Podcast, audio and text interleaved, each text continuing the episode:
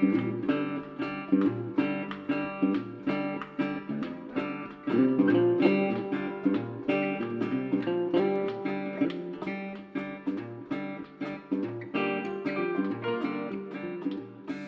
Welcome to the Live to Shoot podcast. My name is Jeff Dowdle, and I've been a licensed firearm dealer for the last 14 years. In this podcast, we talk about all things related to the Second Amendment, as well as might throw in a sports story or discuss topics about what's going on in our country and around the world, and anything else that might be of interest. But welcome, welcome, welcome.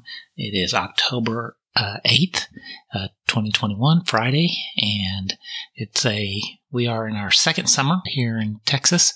We have uh, 12 seasons that we, uh, we go through, and it is, we are now entering our second summer. So, so the seasons that we have, and if you live in Texas, you know that these are very accurate. You have winter, you have full spring, then you will have second winter, then spring of deception, third winter, the pollinating, actual spring, summer, Hell's Front Porch, False Fall, which is what we just have been in. We are now entering second summer as we are going to be hitting highs in the 90s over the next few days.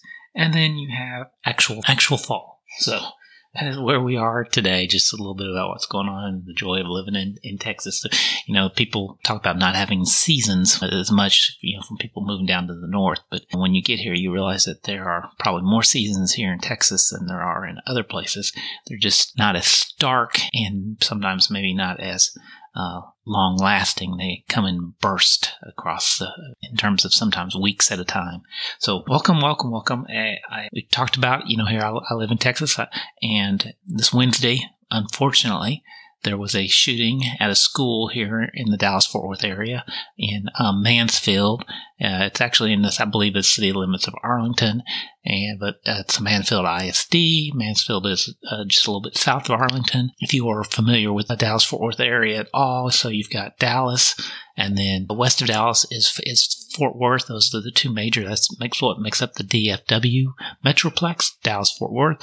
But within all that, there are a lot of different municipalities that reside in or between the two cities. And Arlington actually kind of sits in the middle of between Dallas and Fort Worth, and it is a place where the the Rangers play. Dallas Cowboys. That's where we they have their stadium. Six Flags. A lot of things like that. That is where Arlington is. So it's kind of right in the middle of Dallas Fort Worth, and the area that they're in, you know, it's a pretty nice area that, that the school's in, probably middle to upper middle class. And, but what, you know, the thing I want to discuss here is, and it's a question, and I, I know my answer, but is there a difference between a school shooting and a shooting at a school? And I ask that because to me, there's a big difference. And whenever we talk about a school shooting, I believe that everybody in the media gets the, and in the, everywhere you get the visions of a of a Columbine, Sandy Hook, where a kid that has had some type of you know emotional problems has planned out brings a cache of weapons with him that he's gotten from wherever and begins a shooting spree with the intent of killing as many people as possible and potentially and actually then himself being killed to me, that is a school shooting, and those are horrible, and we don't want those to happen. That's why we have encouraged. I believe in the you know arming of and training of teachers, making sure that there is an armed presence at school, using all the physical security that's possible, but then also being local law enforcement working to help identify you know troubled troubled kids. In most cases, these kids have been on the radar to some degree of, of local law enforcement. But then you have a shooting at a school. And that's just where there is a shooting that happens that happens to be at a school and that, that the intent was nothing other than whatever may have prompted that shooting. And that's really what happened this weekend, but, or this week, but the media, the gun control activists, the leftists, they, they, they latch onto this and again, they use it as propaganda to attack our Second Amendment and our right to, to bear arms and use it as an example of just how horrible firearms are. And again, any shooting is horrible. And in this particular one, one student was shot, I believe, four times. He's still in critical condition. A teacher was shot. He's doing better. There was, I think, uh, three or four injuries so far, no deaths. And the, the suspect was apprehended. And we'll talk a little bit about more of the details here around that, but around the, the suspect and such. But, but the media it has latched onto it. And, you know, some of them, they've got their, their tweets that and, things that have come out. So George Takei, Takei, you know, from Star Trek fame, he came out and he said another school shooting, this one in Texas, multiple victims reported. My heart goes out to the victims and their families, devastating and horrific. My anger goes out to the Texas GOP and their governor who enacted open carry and promote a culture of guns and violent. Another, uh, Shannon Watts, who's the founder of Moms Demand Actions for Gun Sense in America, she tweeted out earlier this year Texas lawmakers further weakened the state's gun laws by passing permitless carry to allow people to carry hidden, loaded handguns in public with no background check or safety training. Another, I'm not sure, Eli Mystal, I think a, a journalist, says, Is this the time I mentioned that Texas ended its gun licensing laws, making it immeasurably easier for students to get access to a gun, or is that not information people are supposed to ever bring up again? Fred Guttenberg, not sure who he is. He, oh, he's another ad, gun gun control activist. While most Americans recently focused on Texas and a woman's right to choose, it is worth reminding all that while people focus on that under Greg Abbott, laws were passed making it easier for anyone uh, to in Texas have a gun and commit gun violence, even in a school. All of that is completely false has nothing to do with the incident that occurred here. And that's sort of the problem that the left has with anything is that they will not acknowledge that we have existing laws. And when these events occur, that those existing laws were broken. In Texas, you, cannot purchase a handgun unless you're 21. You cannot open carry or carry a handgun under the new laws unless you're 21. The student was 18. So far, already breaking the laws.